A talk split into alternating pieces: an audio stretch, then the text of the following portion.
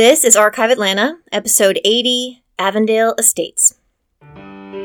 You're listening to Archive Atlanta, a history podcast where each week I'll be sharing a story about the people, places, and events that shape the history of the city of Atlanta. I'm your host, local tour guide, and total history nerd, Victoria Lemos.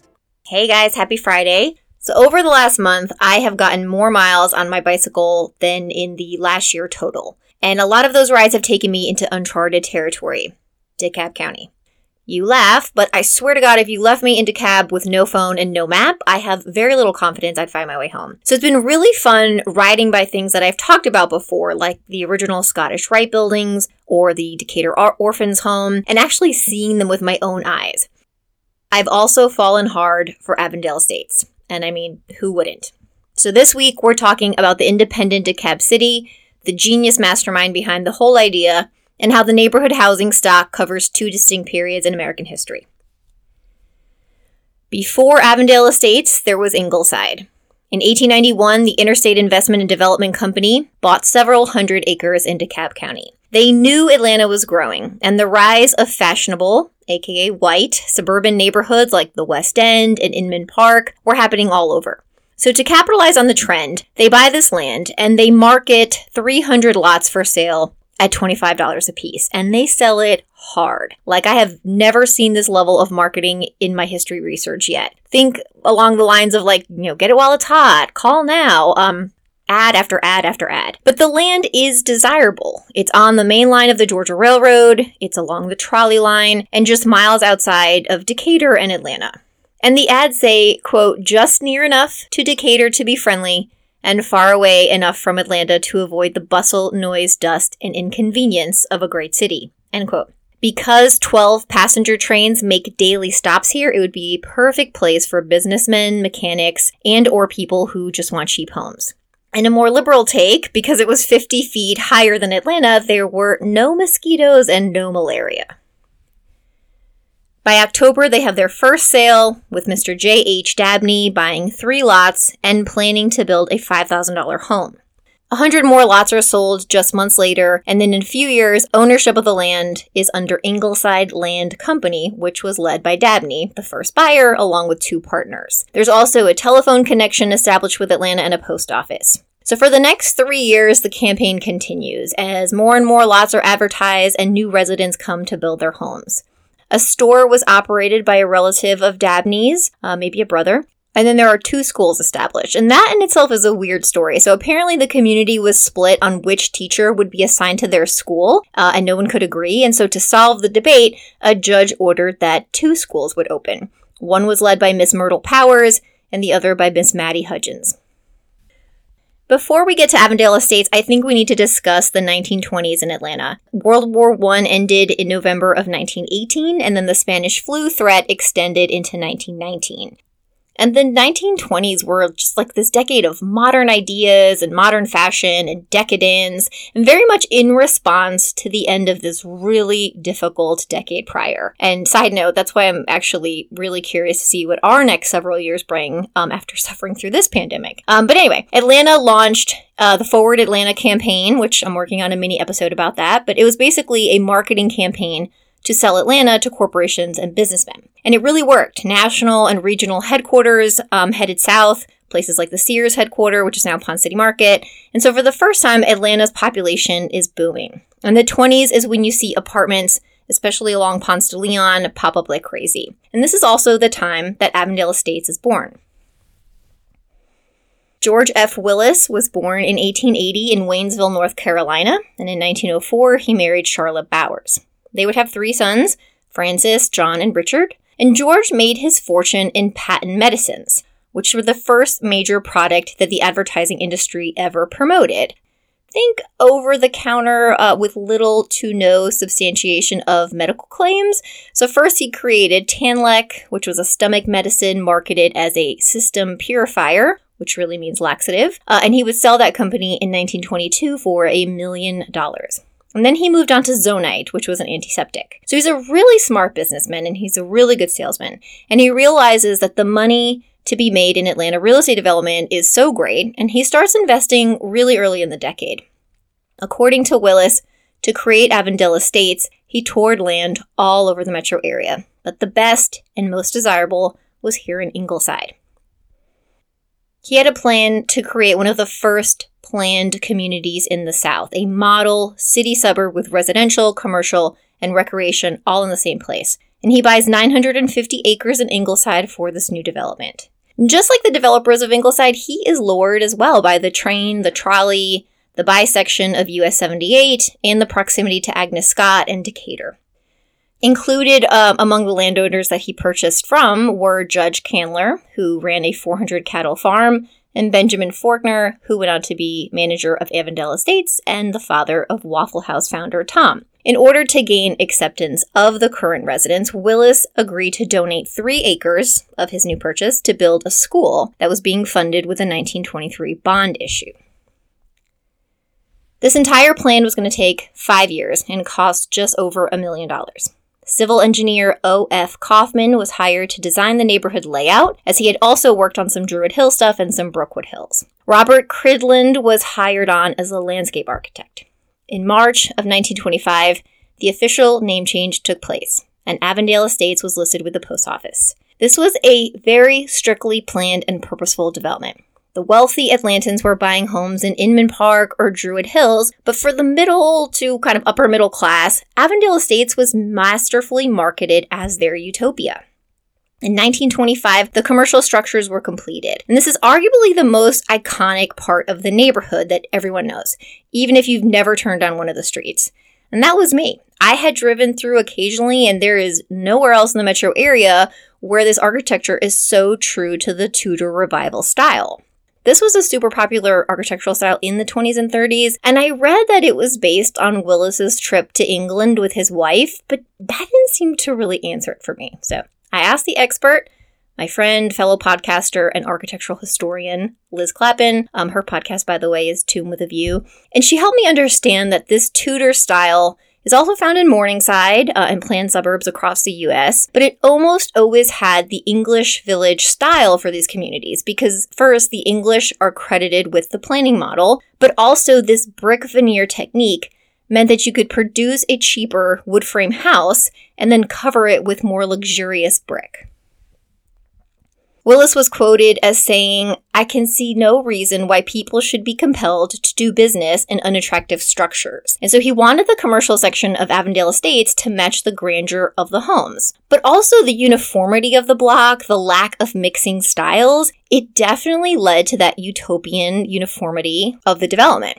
Willis had to approve each shop owner before being leased space so that he would determine if they could, quote, deal with people of the better class, end quote. And he did this even with people that were buying lots. It, I've read that he checked references, uh, you know, making sure that they were the right people that were going to live in his neighborhood. The Tudor style commercial structures were designed by Arthur Neil Robinson, um, and they had shops on the bottom and then offices on the top. And the way that the buildings cut along when you turn into North Clarendon, um, it's a direct remnant of the streetcar right of way. So it's really cool to stand there and it's very easy to visualize a streetcar coming around the corner. The original brick entry gate on Avondale Road still stands, and I think there was two of them, but there's just one left. Um, but it very much signaled the start of the neighborhood, and it feels the same way a hundred years later. You know, when you come through it in a bike or a car, it very much signals that you're entering this nice neighborhood.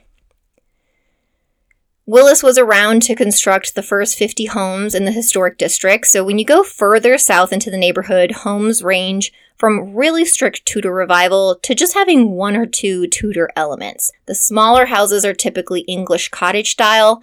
And the greatest thing about Avondale Estates is that in the year that it opened, so 1925, it hosted four of its homes as part of the Home Beautiful Show. Think open house meets, you know, house tour weekend. It was a hugely popular event.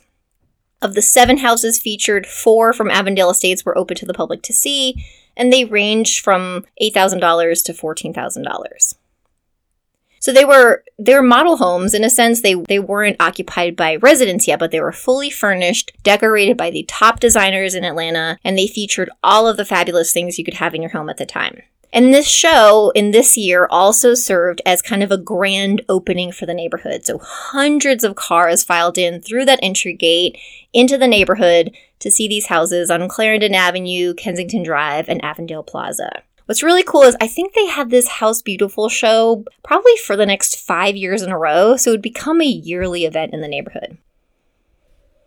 There was a nursery created by Willis that would grow more than 250,000 plants and trees. Um, buyers of the lots in Avondale Estates would actually go to the nursery to pick out their plants for their yard. And then the landscape architect also used it to um, do stuff around the park and the lake. Just a few months after the home show, the Venetian swimming pool opened in Willis Park. Built into a natural depression in the land, it was fed by four natural springs that converged into one spot, and the water flow was strong enough to refill the pool three and a half times a week. Attached to it were 40 dressing rooms, a smoking room, and a refreshment parlor. There were stables on this property. Um, they were bringing in fine Kentucky horses for people to use, but also to put their horses there if they'd like. And there was horse trails throughout the neighborhood as well. Children's playground was built to cover several acres, and they were working on the new Lake Avondale, which was located in a woody, remote part of the land, as Lakeshore and Berkeley Streets did not exist yet. Really, the whole area beneath Kingstone was remote woods, and the land wouldn't really be developed until after World War II. In 1926, Lake Avondale formally opened for bathing and water sports. Um, it was artificial, as every lake in Georgia is, but in the 1920s, it was pretty rare and pretty fancy to have an artificial lake available. Attached to this body of water, there was something called a bathing casino, which had room for 140 bathers, also a men's smoking lounge, a woman's sitting room, and kind of a general lounge, and there was a clubhouse built shortly thereafter. The most fascinating thing I learned in all of this research is that George Willis essentially brought the first home mortgages to the South. The idea of a mortgage originated in England, but in the United States, they do not become commonplace until the Depression. I think at the turn of the century, you had to put like 50% down to have a house, and it wasn't until people were struggling that we create the modern mortgage. But in 1926, Willis had a new groundbreaking idea, and that is that you can come down to Avondale Estates, buy a house with just 10% down, and then 1% interest tacked onto each monthly payment until the loan is repaid. And this would apply to any home in the neighborhood, the biggest and the smallest, and the goal was just to drive more purchasing of lots. In the same year, Willis hired the Flagler Company to construct 100 homes in Avondale Estates, with the hope that that number would grow with demand. And they would range from small six room bungalows to two story grand houses, all the way from about $7,000 to $20,000. And the thing is with these, we don't have architects listed because it's just doubtful there were any. Um, a lot of times when a construction company comes in, they're taking their plans from plan books. So somebody might come buy the lot and then pick out a plan, um, or maybe the construction company you know had one architect that they used. Another fascinating piece of history I found was that the Atlanta Women's Club, who has their own episode, um, had a junior lodge constructed in the neighborhood, designed by architect A. Ten Eyck Brown. He's my favorite Atlanta architect, and I had never heard of this place. I, I still could find so little information. I know it was built because they had a dedication. Um, as far as I could tell, the structure no longer exists, but if anyone living in Avondale Estates currently has more information, please let me know. It is described in the paper as being in the midst of a lovely pine grove, small but artistic, with one large reception room flanked by porticos on each side. And it had a view of Stone Mountain. Later on, there were articles about outdoor movie nights being held in a natural amphitheater just off Dartmouth Avenue in a glade adjoining Willis Park. George Willis, from the get go, planned for this development to be an independent city with its own government. The city charter was modeled after one in Kingsport, Tennessee, and it was approved by the Georgia state legislature in 1926. It would be adopted by the community in 1928 and the first mayor elected is Claude Pyburn, who would serve in that position for a decade. In August of 1928, Willis deeded all parks, sidewalks, sewers, water mains, lighting to the city of Avondale Estates. Interestingly enough, he provided for a way to have legal alcohol sales in the neighborhood, even though the whole country was under prohibition in the 20s. I think we all know the basic history of the stock market crash in 1929, which launched the US into the Great Depression. And we don't have a ton of personal details regarding how this impacted Willis, if it did at all, but we do see that in June of 1931, all of the remaining lots and houses in the community are put up for auction. There are 19 still unsold homes, along with 233 residential and commercial lots. And it was really successful. I think the auction was supposed to be one day, it ended up running two days longer, and prices went up as the days went on. Sadly, George Willis died the following year, at just 53 years old, from an unnamed illness. His services were held here in Georgia, but he was buried in North Carolina. He never actually lived in Avondale Estates, which I found so interesting. He had a home in Druid Hills, beautiful mansion on Ponce de Leon that was no longer there. Community officials worked to stay as close to his legacy and plan as possible, and they continue to grow the community. In 1938, a theater came to the Tudor storefronts, and over the years, more homes are sold. In 1940, neighboring Decatur proposes merging both cities, and Avondale promptly rejects that idea. As World War II broke out in 1939, um, two years later, development pretty much comes to a standstill, not just here, but all over America. At this point, about a third of the master plan of the community was developed, and that was concentrated in the area between Avondale Road, Covington Highway, and Kingstone Drive. Both streets along the lake did not appear until after 1941, so again, it was undeveloped and rural there. During the war, you see uh, lots of wedding announcements, lots of little society dinners being held in the homes here, uh, along with a big lake beautification project that they did, and they called it a living memorial to George Willis's memory. So all of the trees and shrubbery around Lake Avondale today, that is the story why they were planted there. There was also a really sweet article I came across about a local girl, Inez Frazier, um, who was writing 43 letters a week to soldiers stationed around the world. So now this brings us to the post war era, which is sort of like Avondale's second life. I've spoken about this in other episodes, but there is a huge demand for housing for returning GIs, and there's housing shortages all over the US. In 1951, the first apartment building in the city of Avondale Estates was built on Covington Road. Also, all of the rustic woods around the lake are developed, as well as the remaining two thirds of the master plan. And this is why, at least when I first biked through the neighborhood, my first thought was like, wow, this is an amazing mid century neighborhood. Look at all these great brick ranches. And I'm a little partial because I live in a 1964 brick ranch. Um, but as I turned the corner, I started to see the 20s and the 30s houses, and I was really confused until I sat down to do this research and it all came together. There are amazing mid century homes in this neighborhood. Um, one of them made the paper in 1954. It was the home of Charlie Davidson on Wynn Drive. It was extraordinary for being made of redwood and sawed granite. Before we end today, I will make a mention of schools and churches. Although, unlike other neighborhoods I have covered, Avondale Estates got its first main church, Avondale Baptist, in 1926, and then any mentions of churches just go silent. I think there was a Catholic club that met inside some houses, but that was it. I read that Willis did not allow them or desire them as part of his master plan. As for the school, there was a school built in 1924 25 um, with that land he donated but I'm unable to confirm if this is the same structure of what today is Avondale Elementary. Um, I don't think so. Avondale High School was built in the mid 50s, and that coincided with that post war boom. As for well known residents, I think this could be its own episode, um, but most notable among them is Tom Forkner, who went on to start Waffle House, which had its first location in Avondale Estates, just not too far from the entrance there. Sculptor Gutzon Borglum I tried, who created the sto- carvings at Stone Mountain, actually stayed in the neighborhood while he was working on them. Um, this makes sense because George Willis was president of the Stone Mountain Confederate Memorial Association. Avondale Estates was able to bypass the white flight that occurred all over metro Atlanta in the late 50s and 60s, and there's a lot of discussion and opinions surrounding um, how and why it did that. Truly could be a whole other episode, but I will say that the city passed an ordinance forbidding signs of any kind, even for sale signs, that most speculate kept blockbusting from happening. And this blockbusting was a practice uh, of getting neighbors to sell their home cheaply with the fear that black families were buying up the block. And so this sign ordinance was around until like 2001. And that's the first time they started allowing for sale signs. In 1980, of the 1,313 residents of Avondale Estates, only 26 were black, while being surrounded by a majority black neighborhood and communities.